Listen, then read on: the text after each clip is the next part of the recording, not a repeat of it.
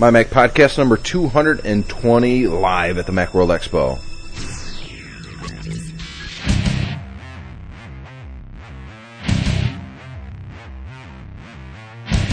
You're listening to the MyMac.com podcast with your host, Tim Robertson.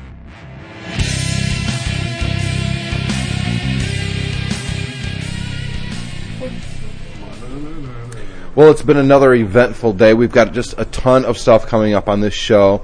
Uh, in fact, we've got so much audio we recorded today, we can't even use it all on one show, guys. So we've been busy bunnies, man. Yeah, we sure have. I have a feeling that uh, probably tomorrow morning there'll be another special podcast, perhaps. Actually, this podcast isn't going to come out until Thursday morning. We just, I simply ran out of time today to get this whole show edited and uploaded. We have to do that here in the media room.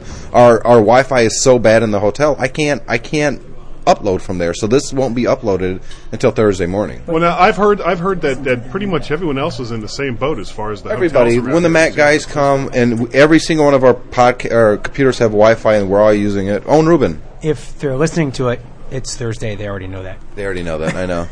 That's a good point, isn't it? So we've got Mark in here, and we've also got returning from yesterday, Dan. Hello, Dan. Hello, my Mac. You know, Owen over here is so impressed with you that you're 16 years old and you're a multi-millionaire already. He's 16. Look at that. He's trying to knock you 16th down. birthday. That's right. He got his he got his Power Mac for his 16th birthday. I'm sorry. I know that. Today was a fun day for for uh, for me personally because this was our first time that we did the Apple quiz this year. Now last year we did it at the ProSoft Engineering booth. Right. It was a difficult and it was a quiz. You had to come up with an answer to a trivia question. It was Right, really difficult. history, right. Right. We did it up on the big TV last year, and we didn't draw the big crowds that we were hoping for. But uh, what we were doing last year really wasn't designed, I think, in hindsight, to draw the big crowd.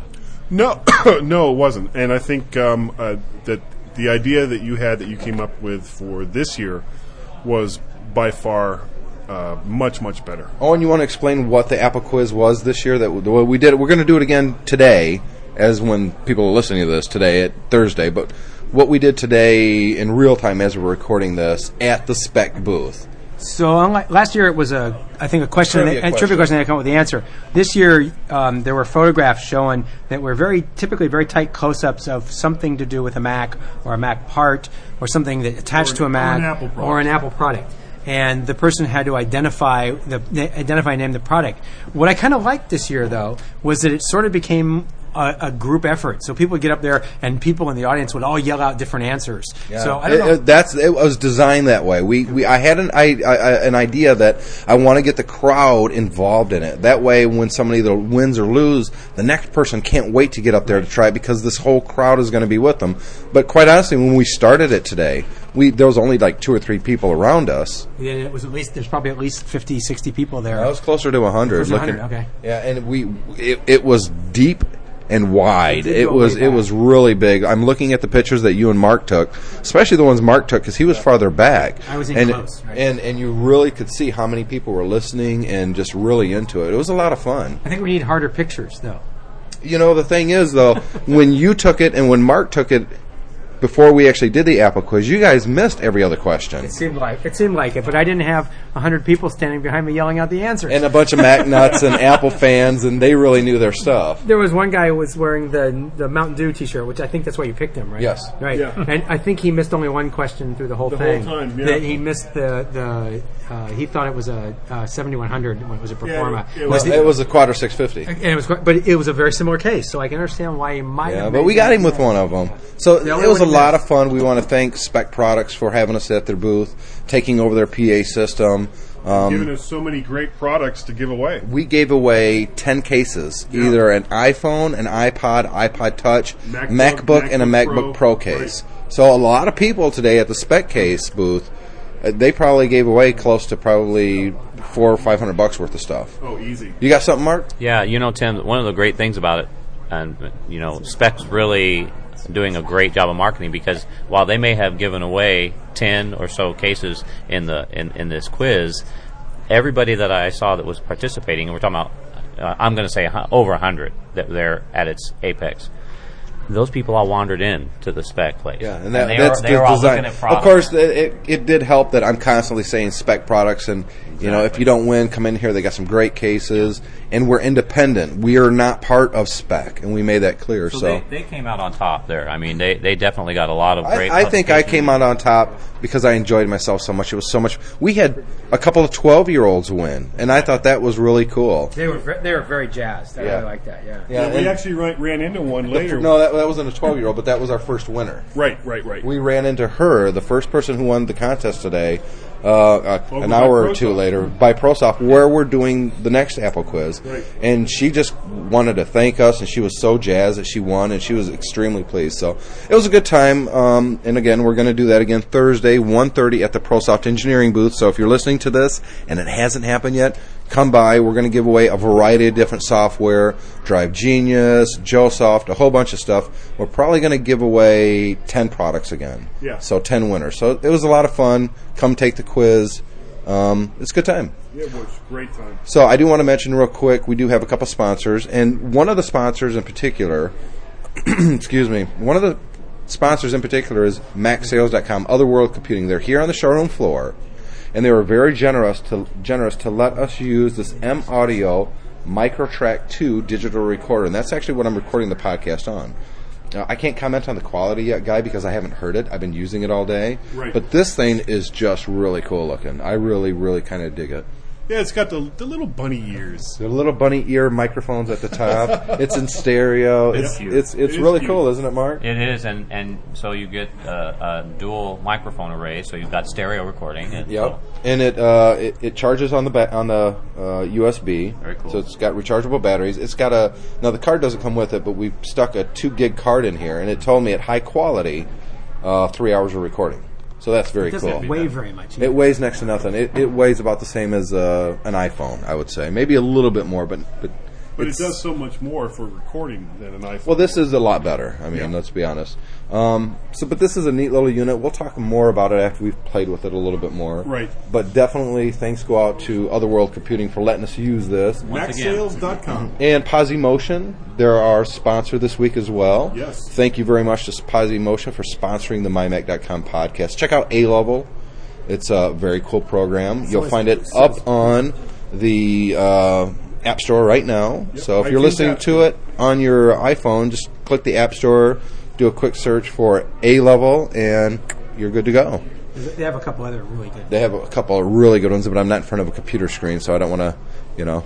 Well, yes, I can see that. I like I, li- I like the kaleidoscope one where uh, we'll get into that in another show, though. So, guy, uh, end of day two, full day, Very day two, full day.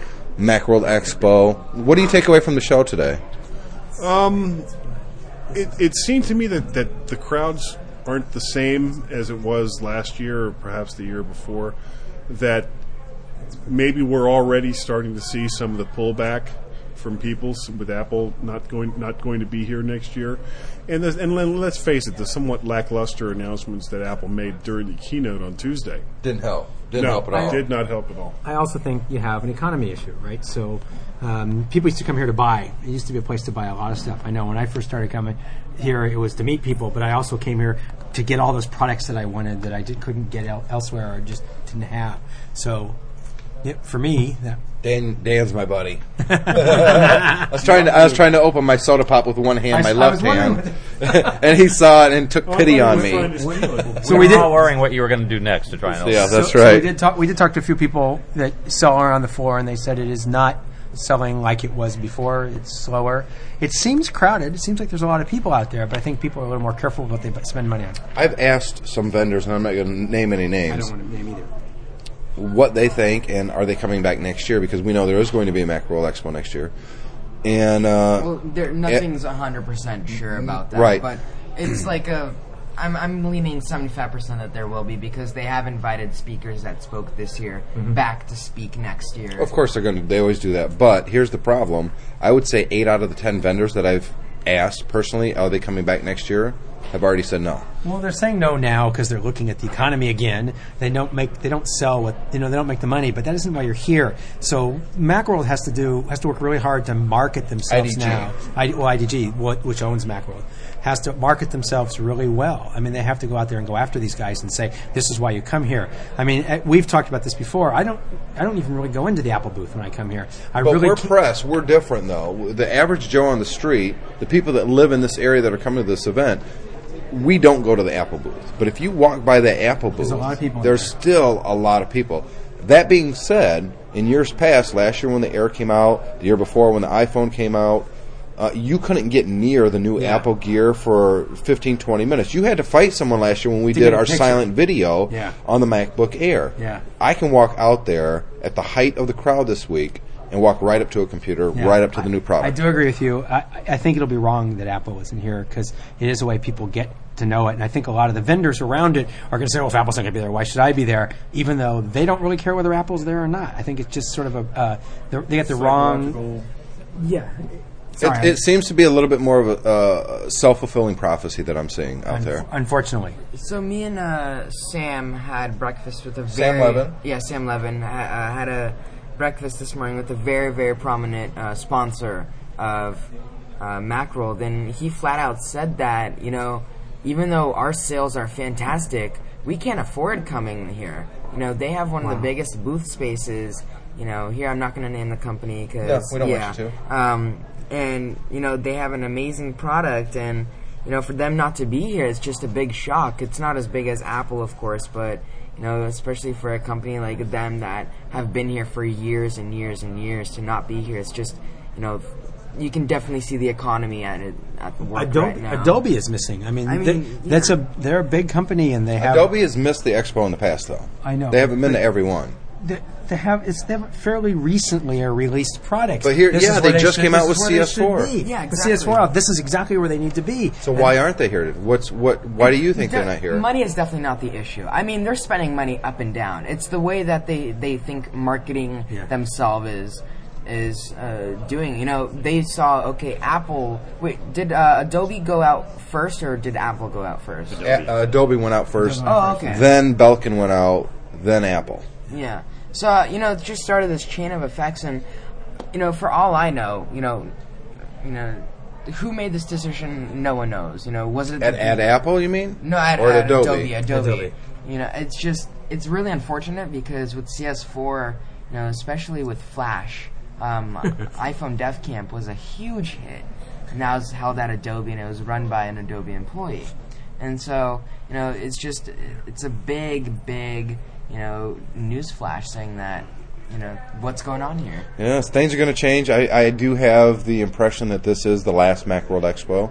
I don't think it's going to happen next year. I do. Um, I think there'll be. I think there'll be one more. It'll be like in New York. Unless, uh, Owen, know, and quite football. honestly, unless a sponsor Boston, comes sorry. through to pay for all of my expenses to come to the Macworld Expo, I'm not going to make it next year simply because I don't think it's going to be worth my time. Because what I come here for is to find these companies that have the cool products that I can share with the listeners or the, and the readers of mymac.com. If a lot of those vendors aren't going to be here, what am I going to do here for a full week? You know, Party with Daniel.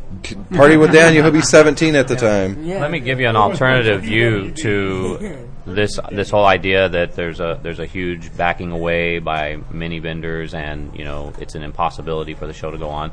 I spoke today and the the interview will be up on mymac.com probably tomorrow or the next day with Andy Taylor. Andy Taylor is the as the founder of MacSpeech. They Yeah, do the dictate dictation software. And we we had a conversation and and Andy's actually excited because he understands that the the show is really about the thriving of the the community. And he's excited that the community is really going to have an opportunity to rise up and become more prominent in the show. And kind of talking a little bit about the economics of it. If people are basing their attendance on current economics and what the show costs, that doesn't mean IDG can't restructure it and make it more cost effective for somebody to do it. Maybe they can They can't too much when if it's in San Francisco and those the costs are set in stone. You know, change the venue, change the amount of days, the number of things that could be adjusted. So if they're if they're creative and if they think about it and if they plan it, there's definitely uh, uh, a a sense among at least some of the vendors. These are not the big guys, obviously. Um, that they're excited to try and keep this going, this this uh, this community environment. They look forward to it. They want it. So now it's up to IDG to make it happen. Well, let me let me ask you something. Let me ask everybody here something. Do you believe that that uh, IDG will have both the north and south halls next year? No, no, no. I think that's And- and North, universal. but they have to. So there have been uh, there have been some already here that they didn't have both. Yes, Yeah, or they had a absolutely. piece of it Yep. once when you're- So with that, we've got a lot of segments on this uh, podcast. We spent a lot of time on the showroom floor. One of the things that I did, I was talking to non-vendors. I was finding people that are attending the show. They're not vendors. They're not selling anything. They were here to look at the products. I wanted to get that perspective, and we talked to I think around five different. Uh, not just one person here, but sometimes a group of people. Real interesting, so listen for those. Some booth visits, we're going to be playing those. We'll hold some of that content over for the next show, uh, show 221, because we just got a whole bunch of stuff, Guy. But as it is right now, um, tomorrow, again, ProSoft Engineering booth, doing the Apple quiz. It's a whole lot of fun. Everybody that was at the spec booth today doing the Apple quiz seemed to have a really good time. We'll post some pictures up, and you guys can judge for yourself. And if it's something that you want to do, come by the ProSoft Engineering booth. I want to say today, when you listen to this, today, 1.30, ProSoft Engineering. It is in the South Hall. So with that, I'm Tim Robertson. I'm going to wrap up this segment. We'll uh, put the clips in, and then we're out of here. The sound quality's really good. It's very good. Well, we're having an interview here in Moscone on day two of the Macworld Expo. I think I'll shut the door. Well, no, that's okay. Let's have some amb- ambient noise there. All right. And tell us who you are and why you're talking to the MyMac podcast. Sure. Uh, Mark Punsock from Y Gear. Uh, we are talking with um, you guys about the iMuffs. I guess you can't see me doing that. the, i the new iMuffs MB220 we've just announced uh, last December. They're um, an improvement over the previous version. The main things are support for the iPhone. Obviously, everybody's been wanting that for a while. And a couple other improvements, the radio reliability and sound quality and things like that. But the big thing really is people have been asking for iPhone support. And why weren't the original ones? And let's just spell the name of the company because when you say Y Gear, Yeah, that's true. It's not the Y. It's W I hyphen G E A R. As in your we- wireless. and what's your Wi-Fi. website? Uh, W I hyphen G E A R dot com. Very good. So why weren't the original ones set up for the iPhone? Well, so the original ones were designed before the iPhone even existed, first off. Um, but the real issue was that the iPhone has a radio in it already. And in fact, it's got a couple. It's got Bluetooth, it's got Wi Fi, and it's got a 3G radio. so that's a lot to compete with. And we've got a little adapter that plugs into the bottom of the iPod, or, or the iPhone for that matter. Because the iPhone, although it's got Bluetooth, it doesn't have stereo Bluetooth. So you still need to plug in a custom proprietary adapter into the bottom to give it stereo Bluetooth capabilities.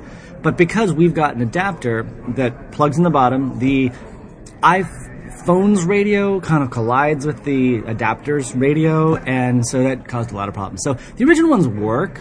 They just didn't work well enough for us to say yes, go and use. I used it all the time, but you know I mm-hmm. didn't want to endorse it that way. So what we've done in the new one drastically improved the radio, the Bluetooth radio quality. So it's much more reliable. Um, it can work around the radios in the iPhone itself. Also happens to be beneficial because uh, you know if you've ever got other interference, um, it's much much more reliable now. But will iPod users notice any difference, or is it mostly only the iPhone people who will notice the difference? Um, most iPod users will never notice a difference. There are a few iPod users though that, that maybe they're in an area where there's a lot of radio interference, power lines. For some reason, San Francisco intersections cause interference, things like that, or you know, a variety of, of scenarios can cause. I see. If you were one of those people, those few people that had a problem, the new ones will actually probably solve that problem. So basically, if you were thinking about getting uh, wireless behind ear headphones, these Yep. are not in ear, they're not over ear, they're No. not on ear. behind the neck, Behind yeah. the neck, with a little little foam pad that goes on top of your ear. Yep. Uh, so on ear, behind neck. Yes. yes, very good. Anyway, we can we can look we can get a better description of that. Uh, who are your comp- who, who are your competitors here, both in the technology and in the audio quality? Well, so there's a couple um, main competitors. The, in the cell phone side, there's a lot of Nokia's and, and those Yeah. kind of guys that have that, but they don't really play in the Apple space. Obviously, they don't have an iPod adapter. Um, they're not really targeted at music people, um, you know, using your iPhone, whatever. They're more for a different target. So our main competition right now, I mean, Etymotics, they've got a booth in there. Yes. Obviously, they've got an earbud version. Um, came out a couple years ago. I'm talking about in this shape. In that shape, there are a few out there, definitely. Um, no big brands really stick Okay. out. I mean, Jabra had a version a while ago. Um, I mean, it's probably still out there. Logitech had a version a long, long time ago, but they never Yes. updated it. So Um, you so you want to be the market leader in this? Definitely for for the iPod. If you've got an iPod and you want something that looks like an iPod or looks like it could be designed by Apple and blends in perfectly and everything else, that's definitely our niche. Now the one here on our table is black. Does it come in different colors, Mark? It used to. Um, people really prefer black, so that's all we offer. So you can have any color you want. as long as it's black. and what if somebody doesn't have an iPhone or doesn't care about an iPhone? Are they paying for an iPhone feature that they don't really need? Or are they paying extra for that? I, I suppose you could say that. I mean, we don't offer a version that doesn't work with the iPhone, but if you don't have an iPhone, if you've got an iPod and another Bluetooth phone, it also works with that. So if you have a Motorola or a Nokia, Exactly, anything. And what'll happen is you're listening to music, a phone call comes in, it just pauses your iPod, and then you go and talk on the phone even through if, the headphones. even if it's not an iPhone, even if it's not So an if you've got a iPhone, phone yeah. in your pocket- so you've got that convergence, even without having the one device. and tell us how much it costs and where we can buy it. One forty nine ninety nine at wi-gear.com. And are you affiliated with Dr. Bot? Uh, yeah, yep, they're a distributor of ours. And are there what kind of street price is this? Are there any uh, when people actually go to buy it? Do they find bargains and discounts? For the new product, it just came out. There's it's one forty nine How long has it been everywhere. out? It's just December. And if somebody, is there any reason why somebody should have, have the other ones been taken out of the supply chain? Are the other ones pretty much gone? There's there's a few of them around. Definitely, we still have some. Uh, so we're offering those at one twenty nine ninety okay, nine. so a spend bit the extra twenty bucks. Yeah, it's Okay. definitely worth it. You'll be happier with the new ones. Now, there's a sweet spot in uh, premium microphones and and speaker systems, and you're you're positioning it at the hundred and fifty dollar Mm-hmm. point. Um, obviously, if you go much higher, you're going to put yourself into a different market. Yeah, definitely. I mean, there are really expensive headphones out there. We're trying to um, to get it down as low as we can, which is why we've been pushing for the 149 price point. It's it's a premium product, though. I mean, we've we've done everything to make sure that the ergonomics are great. You put it on your head, it, you can use it for eight hours straight without it hurting your ears or anything like that. How durable are these ear pads, and how easily are they replaced? Well, we, it comes with an extra set just in case. You can always buy more. Um, They're not expensive. They're not expensive, definitely. And it not. charges up on your computer using. You can plug it into your computer, USB port, or plug it into the wall. We Does it- include a charger. Oh, okay. So Yep. it's really full service. Yep, absolutely. And how does it sound for music? So the sound quality is fantastic. It's got a good balance. It's got good bass, but good high end. So if you listen to classical music or if you listen to mm-hmm. you know rap, whatever, it's it's gonna sound great across the spectrum. And how good is it for the audio of the telephone call? So the telephone, we've got some really good technology in there for noise cancellation. There's a little mic. microphone yeah, there's a little mic in there. It's kind of hard to It's see. It's pretty small. It is pretty small. It's approximately the size of It's a nothing. That's right. So it's not, you know, it was it was a style choice, right? We want these things to look like headphones. It's a headphone first, right? But you do want to be able to talk on the phone. People don't use it as their primary. Hopefully not, because if you're driving or something in California, you can't cover up both ears. Okay. You know, so it's it's often not a primary thing. But when you're listening to music, it's great It's to fun. not miss a call. Even on vibrate, I miss calls all the time because I can't hear them point- if you're listening to music. And what about the case? I have commented on the case, and just tell the listeners of the MyMac podcast, and this is Mark Punsock from YWI hyphen GEAR. Um, tell us why the new iMuffs version 2, or whatever version they are, 220.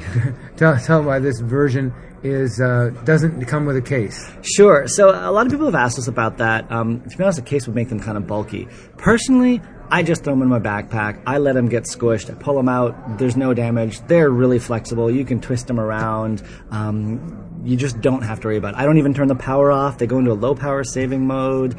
I never worry about it. Just put them in my bag. And since you're a high capacity user, how often do you find yourself charging it up?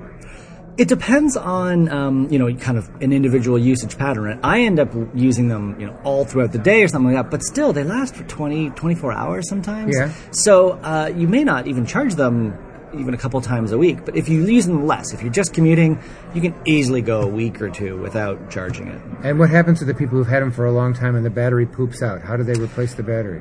Well, you'd have to come to us to replace it, but so far we haven't had that need yet, ever, actually, Oh. for that matter. So the Um, batteries are long life batteries. Yeah, the batteries are actually lithium, lithium polymer technology. Oh, I think they're- it's the same technology that's in the new MacBook Air, that- or not MacBook Pro that was So, the, announced. so the right? batteries are around probably longer. right, right. So the battery is not going to be a and what kind of warranty does it come with? A year, a full year. Very good. And how how many returns do you get in your first year? For any reason? Oh, well, I mean, up to that year, I mean, anything that goes wrong, No, we'll cover. how, and in reality, how many Oh, how many percentage it? rate? Yeah, for any reason. You know, I, I don't know if I have a number offhand. Um, it's not a, a huge percentage. It's I mean, low. People do use them in a variety of scenarios. People drop them every once in a while, and you know, I probably Yeah. shouldn't say this, but we'll cover it most Yeah. of the time anyway. Um, so if the headband snaps or if a piece falls off, Mm-hmm. you know, we'll we'll tend to bring it in, even if you know you admit you dropped it. Um, if you ran over it with your car, maybe not, but you know, things like that. Um, so for the most part, you know, they're they're pretty. well There's not a lot of moving parts. You know, there's not much to go wrong. And let's see, the last question. Um, pause. You should definitely. Well, I think it's time for me to listen to these. so, uh, do, does your company have any other products? This is it, really. So, so you're going to stand or fall on the iMuffs. For now, yes. I mean, yeah, How long have you been in business? four years. Okay, so you're doing something right. yep, yep. People love the product. We have so many rave reviews. People talk about it all the time. I mean, Great. Customers love it. Okay, thank you very much, Mark Punsak from WI-GEAR. And we look forward to using and listening to the iMuffs version 2. So here's, here's the idea. It, there's such a great big diverse group of people here at the Macworld Expo in San Francisco this year, and every year, that rather than just do interviews at the booths with companies, uh, I'm going to try to grab some people on the showroom floor, or right outside the Moscone Center, in the hallways, and just kind of, I'm going to pick five random different people and uh, see what they do and what their connection to the Macintosh and the Apple universe is, and uh, see how that turns out. So uh, let me go hunt up my first victim. I'm here with Caroline Andriol from IPEVO. Yes. And you're, you guys are over here uh, by the Dr. Bot booth here at Macworld. Uh, what can you tell me about the products that you've got on display here today? So basically, we do everything that has to do with communications over the internet, and most of it is USB powered. So we started with Skype phones. We have really cool Skype phones that won, won a lot of international awards. So we have our basic Skype phone or Skype phone with an LCD, so you can scroll through contacts, and you can also record conversations for podcasts, for example. Oh, very cool. Then we have the speakerphone for iChat, which I know my Mac has already reviewed. Oh, yeah. Yep. So you know all about that, and if you don't, then you need to check mymac.com again. Yes. And our latest products that we're showing off right now are products that will launch in March, and they are the um, a cool UVC webcam, so that's compatible with Mac and Windows with no drivers. So it's pretty Very like, nice. no hassle. It's got this cool little stand. For you guys who can't see it, it really will remind you of Pixar. It's a little lamp that's jumping out. Yeah, around. yeah, it does kind of remind me of, of the lamp that comes jumping out at the Pixar movies. Everybody says that. So Right. I think it's a pretty good visual. And then the advantage is that you can take the uh, lamp part of it, which is the webcam. It's pretty light, and you can walk around and show, you know, your pets, your apartment, your engagement ring. Who knows? Whatever it is that you have to show. It's got a pretty cool macro. The uh, Logitech 9000, um, which retails about 190 bucks, is about seven and a half inches macro. Our macro is 2.3 inches. Oh, very nice. And So- what, how much does that cost? The our webcam, mm-hmm. the whole thing with the stand will retail about $100 March 1st. Oh, very, so that's coming out in March 1st? Yes. Okay, what else do you have? So we have two really cool frames. One's a widget frame, so it's going to be USB attached to your computer. That's where I'll draw some of its power. Most of it will be through the outlet, as you can see down here. The idea is that it's kind of an ambient device. So you'll want to see your widgets, so your Google Calendar, the weather, the stocks, anything you want to keep updated with, but you don't have a dedicated browser, browser Right. for. And also, of course, since it's a frame, really cool photos. We have the highest resolution available right now on a 7-inch panel, which is 800 by 480. Okay, So but you can you can you can basically select the widgets that you, you don't have to have all your widgets no. come up. You select the widgets that, in particular, that you want to have come up. Same thing with your with your photos. You you go to your iPhoto library. You can tell it to to use uh, you know just that one folder, or you could even probably use their latest iPhoto feature of just Right. streaming that one person, Right, using yeah. facial recognition. Um, the the idea is that you just set up a channel the way, kind of the way you would on your iTunes choo- Mm-hmm. choose a playlist. So you pick and choose. You can do you know your iPhoto that kind that folder or Right. another folder on your computer. Or you could do even a, a Flickr search. So let's say you want to know what purple flowers look like on Flickr. you write that down and it'll start streaming very good. and you can just switch around between the channels. Now, the Kaleido R7 has is, is slightly different. It's our Wi-Fi frame. It's elevated, so it doesn't look like an L shape on the side for the frame. It actually looks like a little base with a neck and with the frame on top. And one of the advantages of that is that you can rotate. Oh, you can rotate it sideways, and and the whole. Uh, uh, The photo will actually get Yeah. displayed the proper way, so Right. you don't have to look at vertical, you know, portrait sideways or landscape right, sideways. exactly. Um, it changes perspective automatically. automatically. That's what I was trying to say. Okay. The advantage being that with the neck and the base, the touch sensitive button, bu- buttons that are on the base never change position. So whether you look at it in portrait or in landscapes, the buttons are always on the Right, base. and it, and it does it automatically. There's absolutely nothing you have to touch. It just it just goes ahead and does it. Yeah. And and what's the price range on these two units? so the Kaleido R7, the one with the night pole, retail at about $199 March 1st. And that's a seven inch screen, isn't it? Yes, Very seven nice. inch high resolution. And then the widget frame will retail for a little under, but I don't know quite the pricing yet. Okay, So, well, but basically these are coming out o- over the next couple of months. Yes. And if, if people want to go and find out more information about products from IPEVO, where would they go? They would go on www.ipevo.com. That's I P E V O.com. You know, I knew that. I did know that. But There we go. for the benefit of the people that are listening, they might not know that. Actually, the one last thing I'd like to add about Sure. these cool frames that I did mention Uh-oh. is that, ta-da! You know the one more thing from Steve Jobs. Yes. One more thing. One more thing. One more thing. For the frames, there will actually be an app available on iTunes, so that you Ah. can use your iPhone or iPod Touch as a remote control and Oh, stream cool. photos from your iPhone directly onto your frames without going through a computer. And, and it's almost zero configuration. Very, very good. All right, I want to thank you, Carolyn. Thank you. Well, so this one. the dark, dank tunnel between the north and south halls. Not really. And I found Aaron. He's a show attendee this year. So, uh, is this your first day at the expo? Um, no, we were here yesterday as well. You were here, so you've seen the the showroom floor pretty much now. Oh, Any yeah. one Well- thing that's kind of caught your eye that you're really excited about, or Well, of course, the uh, um, the uh, garage band, you know, music. Uh, do you know how to play music already? I do not. That's why it's pretty uh, kind of exciting. I also have children. Think about you know piano lessons and stuff like that. It might be. Are you interested in piano or the guitar for yourself? Um, I well, either for me. I don't play either, so guitar or piano would be wonderful. My wife plays the piano. So, can't she teach you? Um, yeah, she could, but she probably wouldn't have the patience that a machine would. Can stop and. I understand. You see that those are like what four ninety nine per lesson. That's right. Yeah. You think that's cost prohibitive? That's You cool. know what? You know what? I you know I've not haven't looked close into it. It's just more been more intriguing to me. So, are you from the area, or did you fly in? I'm actually here from uh, Salt Lake City, Utah. Oh, so you're, this is a little bit of a flight for you then. Yeah, yeah, that's right. Uh, I've been to Macworld about ten straight years though. So. Really? So you've been here for the big events, the small events. Where would you rate this expo as far as excitement goes? Probably uh, down there a little bit just because of the keynote.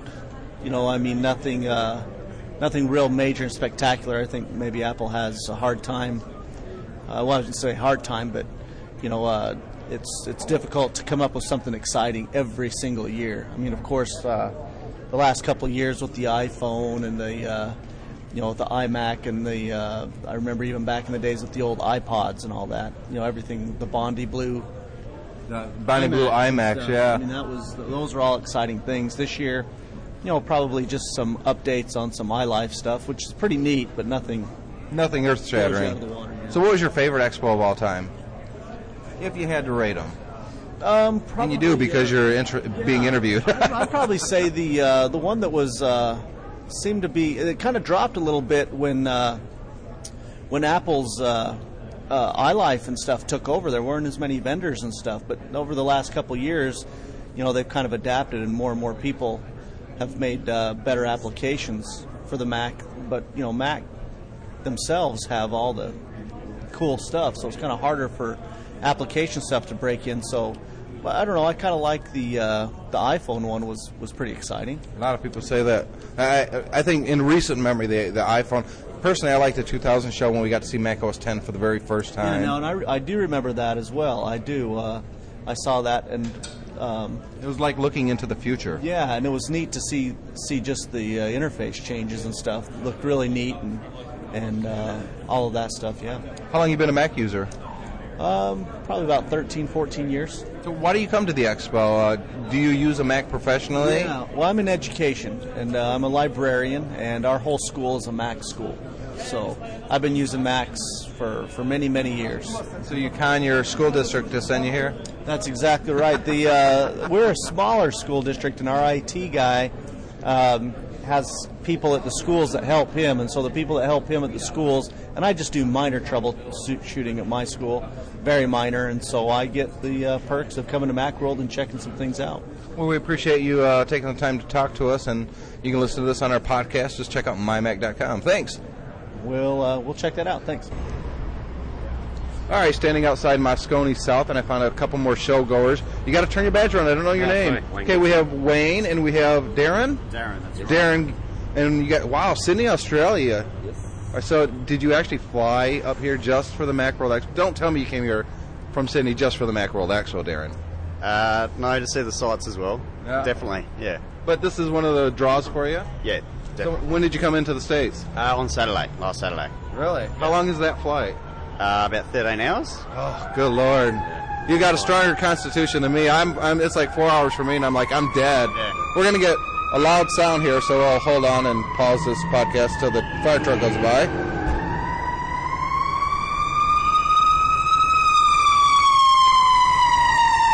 I'm sure it's not picking it up. That's why we use editorial. We Yeah. Go ahead and edit that out. All right, so we're back after the uh, loud fire truck. Wayne, you're from Australia as well. From Australia as well, yes. Flew in on Saturday. Are you related or just friends? Or Yes, work for the same company. oh, okay. So what brings you to the expo? Uh, we're Apple resellers in Australia. We have a, their largest distribution in Australia. So we've just come over here to have a look at the new products and uh, obviously see the new Mac product. And So you were here yesterday too, and Yes. today. Yes. You guys have gone both halls at this point, or just one? both halls. We had a look at both halls yesterday.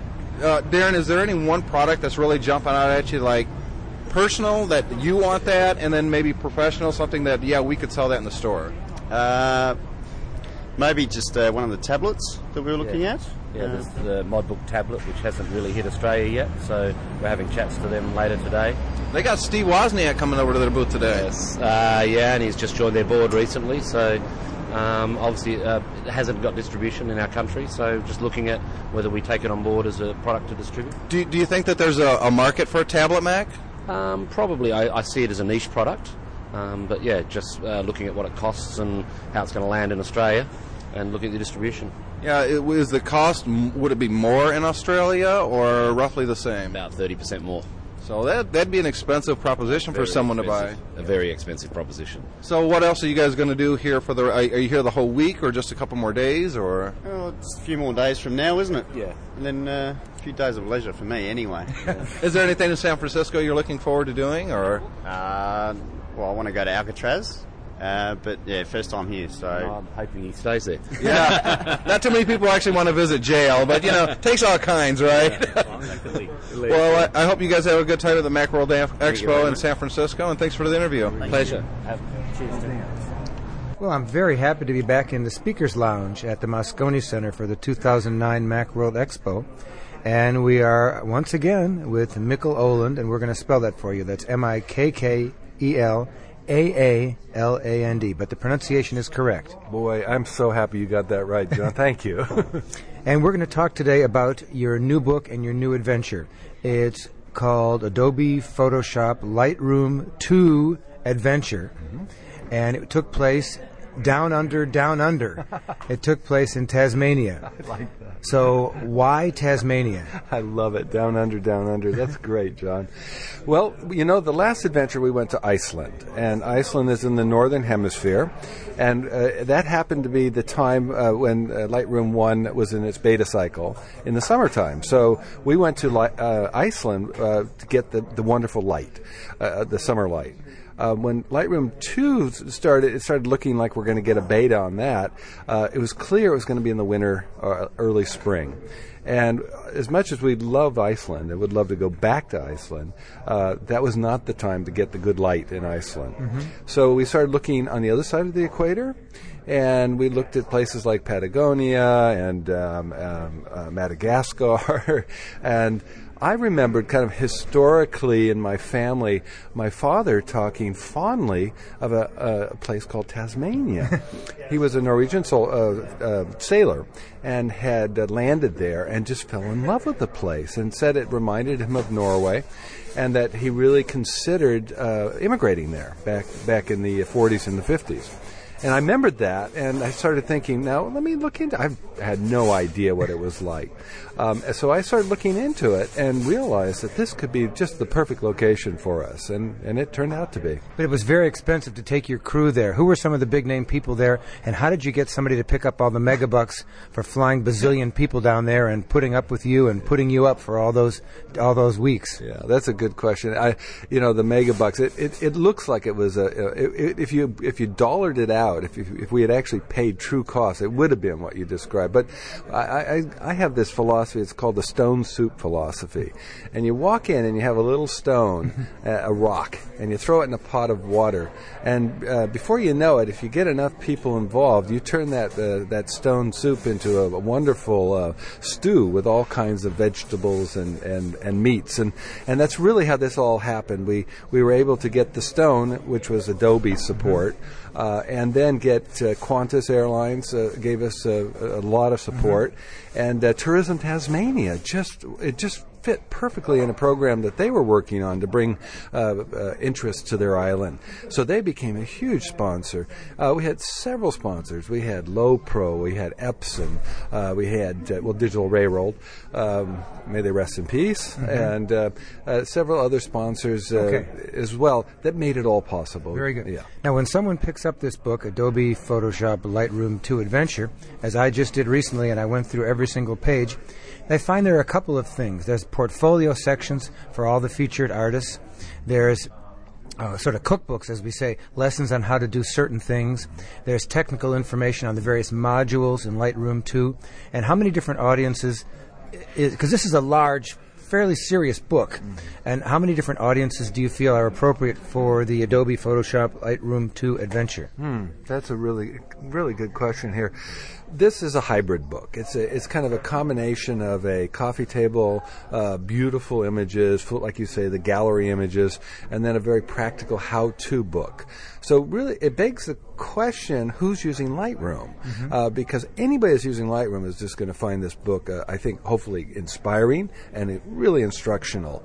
Uh, and I just, I hope that uh, there's a lot of photographers out there who've discovered how great a program Lightroom is, and they're just going to, this book Mhm. will be perfect for them because it's more than just an instructional. It will show them, Okay. it- remind us why we're in this business, which is to make great images. Because you and I were talking about the very, very heavy duty book by Martin Evening, which is, I mean, it's it's ultra super hardcore for Lightroom users. Your book is not that hardcore. Mm. Someone can come to this from iPhoto, Photoshop Elements. Mm. And Photoshop, and they can begin to get the feeling that Lightroom may be for them. Mm. Can you explain how the modular approach to Lightroom helped you in general with your professional work, and also how the modular modular approach to Lightroom helped you on this adventure? Hmm. That's a, I, I have to say, Martin Evening's book is extraordinary, and Martin Evening is extraordinary. He's just this is one of the the legends of our time, and and his book is just you know like a bible on this Yeah.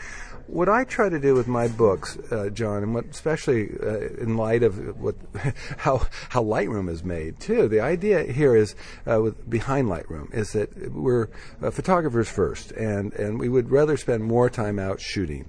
And the the idea is that you'd have software software that would uh, get you up to speed very quickly, and yet at the same time be powerful enough to get you the quality you needed, but not not so complex that you would spend so much time behind it. So this was the this is the philosophy behind Lightroom, and I I kind of tried to do that with my book too, with the idea that you can you can see it. There's a, the text is very very straightforward, very uh, I, I want to say kind of deceptively deceptively simple, uh, and then right next to it are screen grabs so that you can. It's a very visual book, so that you can move through the the various um, uh, modules and and learn how they work and get more in depth if you want in some of the chapters, like the recipe chapter, for Mhm. example, uh, where we have recipes from some of the adventure photographers. I hope you know people will understand that there's there's many levels I'm trying to hit with this book, but it's the same philosophy as Lightroom. You know, get in, get out, you know, be a better photographer. Here at the Macworld Expo, you're teaching an extended workshop on Lightroom. What do you find that people who are new or just getting their toes in the water for Lightroom, h- how do they approach it, and how can this book make a difference? Well, I just taught a two day workshop, and there were several people in this workshop who had just downloaded Lightroom on Friday. Oh, my A- goodness. And they were up to speed. I wish I, could, I should give you the link to the gallery we produced of the images from the Uh-huh. class. And after two days on the workshop, they were up to speed, and I think they did an extraordinary job. So that I think really speaks to uh, it's, a, it's a testimony to Lightroom, the program, and I hope to the you know the works, workshop skills that I brought to to this group, and which was pretty much reflecting the book's uh, content. So, so the point is, again, uh, it, it's an enabler. Lightroom is, a, is an enabler. It enables you to get the best out of your photographs you could possibly get quickly. Can people learn Lightroom from a book? I think that some people can. I think everybody learns differently. I think some people uh, will benefit from a book more than they would, say, a, a, tutor- a video tutorial. Uh, I think the best approach, my what I find, is a uh, multiple uh, multiple approach where uh, the book is there, uh, and then maybe a workshop, and then maybe some hands-on with the with one-on-one. Um, can you learn anything primarily only from a book? That's, it really depends on the person. If somebody's comfortable in iPhoto, why do, should they give two hoots about Lightroom? iPhoto's great. Boy, did we see a great demo yesterday, huh? The introduction of the i you know iLife 09. Um, I really like iPhoto. That's a it, it's a really great program, and it, it is perfect for, for a certain segment of uh, of uh, consumers. Uh, you you really have to go to that next level if you're a professional or serious, and get the the power and control that you get with Mhm. Adobe products. I mean, Adobe really is about uh, taking it and giving control back in your hands. And iPhoto is really a lot about saying, okay, don't worry about it. We'll take care of it. And if you want to deviate a little bit, um, you know, that's where you run into some problems. Um, I love iPhoto, but if you want to go to the next level, you need to go to, to Lightroom. Do people need to be shooting their originals in RAW to make best use of Lightroom, or can they pull them over from their existing JPEGs, TIFFs, PINGs, PSDs, GIMPs, flops, floops, and blips? you rehearsed that one. um, uh, Lightroom handles uh, JPEG, it handles RAW, it handles TIFFs, it handles PSDs, it does not handle video formats. Uh, but always you get the most out of your image if you're shooting RAW. And Mhm. RAW is the, uh, for, it's not available in all digital cameras. It's Mhm. more the prosumer, professional camera. Uh, but if you're serious about digital photography, you should be shooting RAW. And, and Lightroom is just, is made for RAW conversion. It's a wonderful RAW converter. What is a DNG, and why should we care about it? Raw files are raw files. In other words, this is uh, uh, the, the kind of the primordial ooze that comes out of the uh, the uh, the sense from the sensor and from the digital camera. Uh, every camera manufacturer cases that raw data differently. So there's universal. There's no universal way of, of uh, formatting the, the raw file. Uh, what Adobe came up with, which is a, uh, a file format called DNG, was an attempt to make an open standard, uh, universally accepted format that you could convert your camera uh, formatted raw file into, so that 20 years from now, uh, when everybody's forgotten what a what a Canon, you know, whatever Yeah. Rebel is, uh, you'll at least be able to open the raw file produced by that camera in a DNG. Okay, great. Well, let's wrap up. We've had 10 minutes with Mikkel Aaland. He's the author of Adobe Photoshop Lightroom 2 Adventure. The publisher is O'Reilly. How much does it cost? The book is uh, forty-five dollars, and of course you can get it discounted. And, and I, I, I suggest you look around. Amazon's a good place. Your local bookstore is a great place too. What other books or projects are you involved in that our listeners, readers, and video viewers would be interested in? You know, I'm actually we're looking towards the next adventure. We're talking about that right now. But frankly, I'm I'm really excited about a project I'm working on in Norway, and I'm I'm doing a, um, a documentary of a, a, river that we live on. Uh, my family lives on right now, and it's a, it's a visual, uh, just a, a, visual pleasure for me to be focusing on a non-technical book. but uh, that's that's the book I'm working on now, and of course I'll be following the the latest, the next versions of Lightroom to keep up with that as well. If people want to go on your next adventure, do you accept bribes or applications? because when I told all my colleagues at MyMac that I was interviewing you, they said, Nemo, if you get yourself on the next adventure, you are dead. But if you can get me on, you're a hero. So what are the criteria for getting invited? I thought I invited you on the Tasmania one last year when we were sitting here. What did you say? Something about? No, I don't remember what you said. there, there, is. It's invitation only, and um, and frankly, what we're it, it's really an attempt to get get a nice mix of people together mm-hmm. that uh, that fit and and uh, that uh, work together nicely. Uh, it's is no, it's kind of a secret sauce. Mm-hmm. So I, I can't give you more than that. I'm okay. sorry. Well, we hope you sell a lot of these books, and we hope you keep promoting Lightroom and keep supporting the Macintosh community. And we hope that we're talking to you many years from now at future Macworld Expos. Likewise. We're in the North Hall of the Macworld Expo Conference Center and the Moscone Center, and I found it was Paul or Alex. Uh, Alex. I'm sorry, I've been doing a lot of interviews today. Alex, you have to forgive me. So I'm looking at your tag all the way from Australia. Yep. You're actually the second people from uh, second person from Australia that I've interviewed today. Yeah, there's a few of us here. I was in uh, the front line of the keynote, and uh, about six of them are all Australians. What's, so what's going on with Australians coming all the way to San Francisco uh, for the expo? Pretty big Mac community. Uh, I've been using Macs for probably five or six years now. Yeah. Um, uh, Did you come to San Francisco for the expo? Yeah, that's why I'm here. That's so I, dedication. I do, have, I do have friends here, but uh, I've come here mainly for the expo and the, all the conference sessions. so you were here yesterday and today? Yeah, I've been here for a week. Oh no, uh, five days. Five days. Are you staying for the whole expo, or is it? I'll be here for another week after the expo. Wow, so, you're you're hardcore. Yeah. So, what have you? I'm going to assume that you've seen a lot of the expo floor by now. Uh, I haven't seen a lot of the expo floor itself. I've mainly been doing uh, super sessions and some of the conference items. What's the big draw for MacWorld to you? What's the What's the one thing that he says I have to go because of? Uh, look, I mean, I'm a big Mac fan to start with. I love the computers, I love the company, but uh, I'd like to expand my knowledge and look at other products. I'm interested in doing a similar thing to you Yeah. uh, with podcasting. Now, so- what's that thing that I saw in there? The Mac Shop. What's that? Yeah, uh, I used to work for a company called the Mac Shop in Launceston. Actually, just left there before I came Yeah. here. Um, but uh, yeah, I've been working in the Apple So you're looking industry at for three writing years. about Macs and stuff like uh, that. Right about or- Macs, we have uh, like a an adult education system. Um, it's similar to a, a university small courses, so I'm looking at writing for for those uh, for next year and doing a few iTunes and iPhone courses. That's So cool. for beginners and then you know intermediate. And What are you going to personally do? What do you personally do with your Mac? What's the draw? With my Mac, um, I look. I do a lot of photography work. Um, I have just started to do a little bit of uh, film work as well, a little bit of editing.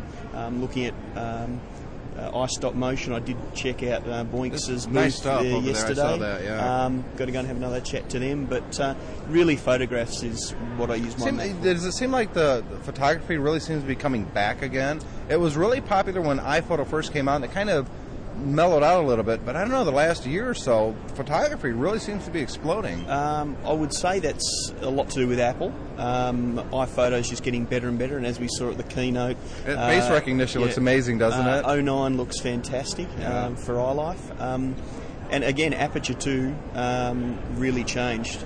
The first version wasn't too much chop, but they really upped it in the second uh, revision. What are you using to shoot? I've got a Nikon D90. Oh, that nice camera. It's fantastic. So, any last things that uh, you're looking at at the expo before you head out of here? Before the expo, is there like, I have to go over to that booth? And if what is that booth? Look, I'm in search for the perfect iPhone case, I think, too. So you know, I was just over the Speck cases. Yeah, I'm uh, we did the Apple quiz over there, and uh, Uh, they got some pretty nice stuff, and there's just a lot of cases here this year. But No, not it's not as big as last year, though. Yeah, Speck's not a, a um, I'm not. I've never been drawn to their products uh, aesthetically. I'm sure they're well made, but uh, yeah. Everybody has taste, right? That's right. Yeah, it's true. If we all had the same taste, it'd be a very boring world. That's true. Yeah. There's a, have you noticed that there's not as many iPod or iPhone related booths this year as last Well, year? it seems more year, Mac. Oh, so, is it? Yeah, I haven't. Okay. I haven't noticed the Are you worried that um, with Apple pulling out that this expo isn't going to exist after this year? I would hope not. No. Um, I think uh, Macworld really needs to push more of an educational market as well. Uh, A- Apple are true in saying that the trade show is dying out. Um, they don't reach the audiences that they used to, perhaps from trade shows. So, looking at a more educational stream um, is where I think Macworld should look at going. Thanks, Alex. Appreciate it. No worries. Back on the showroom floor, we're at Live Worship. What's the website, by the way? Uh, www.liveworship.com. No, I never would have figured that out. So, Marty, what do you do at Live Worship? Um, I'm I'm one of the developers of the program. Um, spent the last five years um, in development of a, a PowerPoint replacement for um, the church worship environment. So, explain what the software does and why the listeners out there is something that they'd definitely be interested in. Well, basically, we know that a lot of people um, use PowerPoint for presentations, and in a church environment, um, building a PowerPoint each week um, becomes kind of cumbersome and time consuming. So we've basically created a program that allows that uh, that process to be much easier. It's got a database back end where you can keep all of your song lyrics, um, backgrounds, video clips, those kind of things that you use on a weekly, um, monthly basis, right at your fingertips. And it also allows you to, to be able to present um, to the screen, but also be able to edit on the fly. So instead of interrupting, um, our, our big thing is we don't want dis- any kind of distraction in front of the congregation. Yeah, that's kind of bad, isn't it? Yeah. Hold on, everyone. I need to. Yeah. Yeah, so so we've created a, a program that allows you to edit on the fly, so you can make changes to your lyrics, uh, make changes to text, uh, build slides without anybody ever knowing that that's going on. Actually, this sounds like it would work for our, our uh, weekly podcast. I mean, Well, really. we, we, we actually have a lot of um, a lot of people other than churches using it. A lot of people in the education side of things use it um, in the classroom because they can just build slides on the fly and uh, and use it for note taking and things like that. So How- How'd you guys get started? What was the, the genesis, if you will, of the software? We, we were um, audiovisual um, installers, and uh, we were going into churches, and, and they were all using PowerPoint or using some other products, and, and we just couldn't find anything on the Mac that we really liked. Um, everybody was kind of having to uh, be creative on that side, so we thought we'd try to try, you know try to help people out, and that's kind of how the whole process started. Is it looks like really nice software. Uh, how much are we talking about? If, if there's organizations out there listening to the podcast, how much would they look to spend on something like this? Um, we, we have a show price of $249, and, and what that allows, um, we have a very um, open license that allows you to install that on as many computers as you need to within your organization. So, um, so we, we just wanted to make sure that people can have it in their hands and they can use it. So we know that sometimes uh, presentations are being built by four, five, six different people for each week um, at, a, at a church service. So allowing that to be installed on as many computers as they need to um, allows that collaboration to happen and, and, and hopefully make, make everybody's life easier. Well, Marty from Live Worship, good luck on the showroom floor this week, and uh, we'll look in you next year. See how you, you probably have like a, a huge booth next year. Well, I don't know about that, but uh, we, the kiosks work well for us. I think so. I, I like coming over here. Uh, This is what it's all about for me, uh, our listeners. We want to know what's going to change their lives with the software, and it's not going to be the next Canon printer or the, the Canon video camera or even Adobe Photoshop, because quite honestly, most of the people that listen to this, they can't afford uh, $3,000 software, but it's the smaller developers that are really changing the, and, and forging ahead in the Macintosh community. So thank you very much for developing on this Thank you. platform. Appreciate it, Tim. We're delighted to meet our old and lifelong friend David Pogue. And David, what do you think is the future of your missing manual digital edition that David Weeks just raved about for your missing manual of the iPhone? Well, I think there's two there's two categories. There's the uh, you know the generic ones that you can read on your computer in PDF form or whatever, and then there's this this experiment that was the iPhone book on the iPhone App Store. Right. Um, and um, you know, I'm I'm on record as, as being very uh, leery of this stuff because I'm constantly ripped off. I mean, we, we got that one covered last year. Yeah, exactly. We covered that one A to Z. well, I mean, seriously, my books are floating around as unprotected PDFs everywhere, and anyone who wanted the book but didn't feel like paying for it would have no problem finding it. So that that's in the back of my mind. But the publisher um, is much more forward thinking than I am, and is convinced that it's a great idea, and is is making all the popular books available as electronic downloads, unprotected, and intends, I'm sure, to, to go on full hog, whole hog with all of them.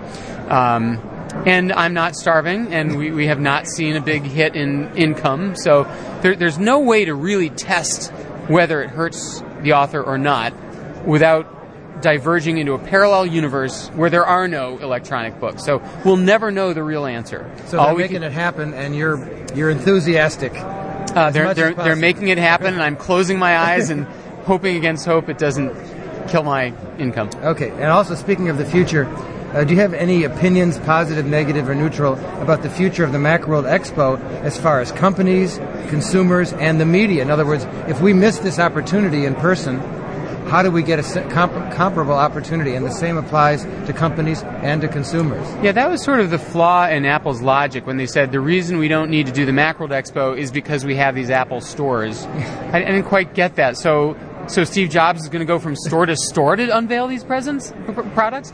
No, he's not. Um, but um, I mean, it does make sense from Apple's standpoint. Um, Phil, I talked to Phil Schiller about it yesterday, and he said basically this January event does, does not sync with any natural cycle for Apple. It doesn't psych, uh, fit, fit with the holiday season, the educational buying season, the iLife product cycle, the laptop product cycle, the iPod product cycle, or the iPhone product cycle.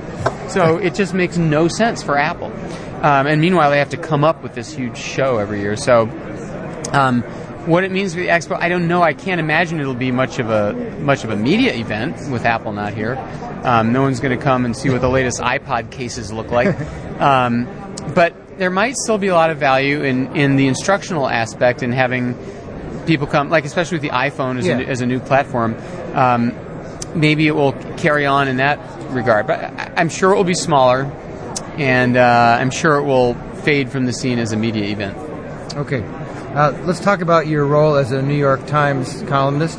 How do you produce your New York Times videos? Do you have a video crew that lives in your house that videos you whenever you happen to be working on something at that particular moment, or do you work in a studio environment? Um, well, for, for three years, I made those videos all by myself. I literally stuck a camcorder on a tripod and hit record and edited them myself in iMovie.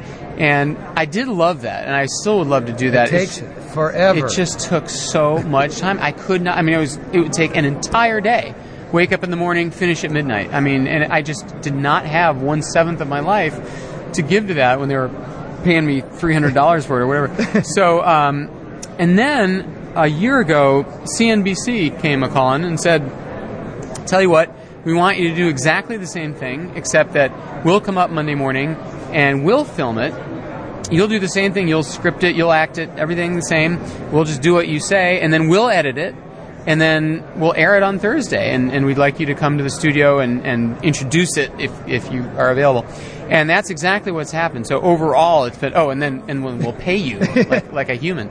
So it's it's been absolutely unbelievable. I mean, they come at ten in the morning on Monday, and we're usually done at one, and and the rest of the day is mine. And and it's a real class act. It, it is. It looks great. It's beautiful. It, it's weird because um, the only downside is that the email feedback to those videos has gone to zero. It used to be every week people would say, "Oh, I love that one," or "What happened? You Oh weren't my as funny goodness. this week," or whatever. Now nothing. I think because it's It's too slick. It's too slick. People, it doesn't feel like my baby anymore or something. But you, you, you don't mind. You can live with that. yeah, no. It's overall, it's a great trade. Do you personally follow those bazillions New York Times blog comments? I mean, if David Pogue scratches his ear, he's got 500. He, you've got more comments than Tom Oh, Friedman, yeah. Nicholas Kristof, and Frank Rich combined. No, So- no, actually, I don't. I'm, I'm like, I used to be the for a while. I was the most popular Times blog. I'm down at like number 19. Oh, okay. Well, I mean, you, you're popular with me. How about Oh, that? that's what counts. Um, no, I read all the comments. So you do and I, I because answer people them. because people address you personally. Yep, yep. I mean, and so I mean, obviously you can't answer everyone personally, but Right. they but they can know that you are reading those Yep, comments. I read every because that takes one. some time too. Yep. Because they don't stop sometimes. Sometimes they go on. Okay, so so you're loyal to your readers there. these the, those blog that blog is the highest signal to noise ratio I've ever seen. They are so funny and nice. I mean, the litmus test is when I screw up. Yeah. And instead of being like snarky little bloggers saying "you moron, you tard," they're, they're they're gentle and they say, "Well, actually, David, you could argue that blah blah blah blah, and you should try it." And I'm like, "Oh my god!" And then I do another blog about that. But they are the nicest, gentlest, most articulate, funny. and It's amazing. It is. It is a great read. Yeah. Can we go on a little bit longer? Sure. How do you manage your personal workflow? You got family, you've got writing books, you're doing videos, which you talked about, and you've got your own articles and reviews that have got to come out every Thursday, whether you want them to or not. But you've taken two weeks off, so we're ready, we're ready for more tomorrow. That's right. We're paying attention. Well, time management has been my weak spot for a long time. I've, I've actually had a couple really awful periods. Um, you, you know, my life is in perfect balance when I'm not doing these books because, you know, the, the CNBC thing is just a half a day, Yeah. and then the York Times is a couple of days. And you know, then I'll do a speaking engagement or something, and then but then when the book comes along, you know, that's a full time All bets are off. thing by itself. so um, I just you know I just hunker down, try to you know hire people to do the Yeah. the grunt work as much as I can. Uh, but it's a constant struggle. Okay, so you're human at that at that point. yeah. Um, one of your best products of the 2008 was the Flip, and I don't know if you single-handedly helped propel that into bestseller status, but would you say that the Flip is your best product of the last year or so? When we're talking about a small, personal, portable, pretty darn good quality, affordable video recorder. If not the Flip, anything stick in your mind as being a, a real stellar product that, that you've reviewed and been involved with for the last year or so? Um, well, so the, the flip itself, the regular flip, was very amazing, and it took a huge percentage of the market all by itself. But the one that I went nuts over was the, the, the high definition one, the- Right. The, Flip Mino HD, mm-hmm. which is just it's the smallest, lightest, cheapest high definition camcorder in the world, and the picture quality for this chintzy little piece of plastic is amazing in low light, even. Yeah. When when even the thousand dollar cameras can't can't hack it. So I don't know if I'd call it the product of the year.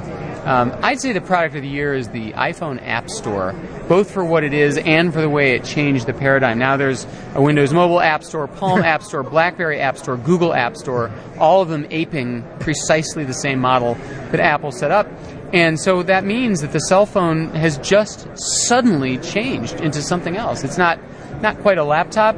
Um, it's it's has overtones of the the Palm for a while when there were Yeah. like those And thousands of Palm- I hardcore. was, I was. I We love all those about you and the Palm. Yeah, but but the fact you can download them directly to the phone, it's, Yeah. it's next thing to magic, man. And it and today I, I taught an iMovie seminar, and and so what I decided to do as the sample project is we walked down the line of people waiting for my own keynote this morning and asked each person, What's on your iPhone? And then I thought later in the seminar we would edit these answers together into a sweet, funny little Yeah. 60 seconds, which is what we did. But oh my gosh, the answers themselves were unbelievable, and it totally explains the iPhone thing. Um, a, a little program um, for potential names for my baby, a baby name generator. Huge. Um, my grandchildren, um, Barney, because I give my iPhone to my two-year-old in the car. Um, this is they were just the most touching one after another. This is my seven-year-old coming out of anesthesia when she had surgery. I mean, it, hardly any of it was, oh, this is my spreadsheet for work. It was touching, personal, individualized just amazing things. And and we weren't saying show us your most personal thing. We were saying show us what you're doing right now. So uh, there's a, there's a lot explained right there, and I that's why I think the the App Store concept, Apple's and everybody else's, is truly changing the climate. Great. One last question. And this morning, unfortunately, we missed your Royal Command performance, and I hear it had something to do with the Ocarina. Without recapping the whole thing, can you just tell us briefly what we missed and why the Ocarina is such a big deal? Sure. Um, well, Ocarina is a, an app. It's a dollar, one dollar app from the App Store for the Ocarina. iPhone. What's the first letter of it? Oh. Oh, okay. I say Ocarina. It's Okay, wh- whatever It's the it is. same Yeah, thing. I know. Okay. I'm not from Brazil. That- so- that's fine. Um, but anyway, um, so this this Stanford um, University music professor Ge Wang, G E is his first name, um, wrote this app. And since it came out in November, uh, a half a million people have downloaded and learned to play this thing. You blow into the microphone of the of the iPhone, and there are four quote holes. They're they're illuminated spots on the screen, and you put your four fingers on those, and you can play the entire scale. And YouTube is filled with videos of people playing these amazing solos. There are there are ocarina quartets playing har- harmonies, and so we had the guy who invented it come on stage. And um, we had a little band. I played piano, and, and we had JF Brissett play bass. Um, and he, he played a Beatles song and, and some other songs with us. And it was stunning. It was it's a haunting, beautiful, uh, lilting sound that comes from this thing, and the audience began applauding when he'd been like four notes into the song because it was so magical to see this guy playing a piece of silicon cell phone with the expressiveness and the and the vibrato of, of a of a flute or an ocarina. It was Does it sound like? Does it sound like the ocarina that we used to play in school? That little sweet potato they used to call a sweet potato. Does it sound like? That's right. I don't know because I didn't go to your school, but I mean, it was, it was uh, ubiquitous around the the United States. A lot of uh, grade schools had these given to kids for music, uh, for music uh, uh, instruction and education. David is now bending over. Hopefully, he doesn't have heartburn or something like that. But he's bending over and reaching in, into his gadget bag, and we'll find out what happens. shoot, I can't. Did I leave my? No. Okay, so he pulls out his iPhone. This is not Um, video. This is live radio here.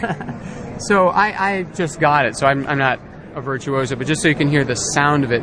So th- those are the full four holes, and I'm going to blow. oh, Let me turn the speaker back. on. I'm going to blow into the. So.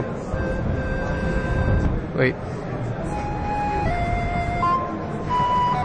Oops, I'm not doing it right. Um, here we go.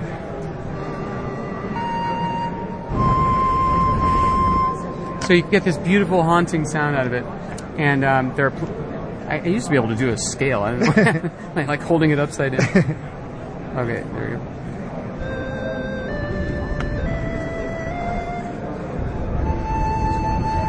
Anyway, I got the first four notes. we get the idea. Yep. So that's it. That's great. Yeah. Well, So he performed live. The creator of the program performed. so that's live. just yet another stellar example of exactly what you're talking about. The other truly astonishing thing about that program is that you can tap a globe button. Here, Oh, I'll, yes. I'll do that for you right now. So you tap a globe button, and it connects to all the other half a million people who have Ocarina on their iPhones and lets you listen to what they're playing right, Right now. From somewhere else in the world. It's, it's astonishing. Um, so here's my globe. It's tuning in. Oh, I don't know. Maybe it's not going to work in this wirelessly That's okay. challenged room. We get but, the idea. Um, We'll test it. But you hear them fumbling along and learning their scales. And okay, there we go. Um, this is not me. This is someone fooling around with ocarina in Japan. Okay. I know. It's just, it's amazing. This, this is the real thing. It makes you feel a bond with people all over the world you've never met, and you realize you're just like them.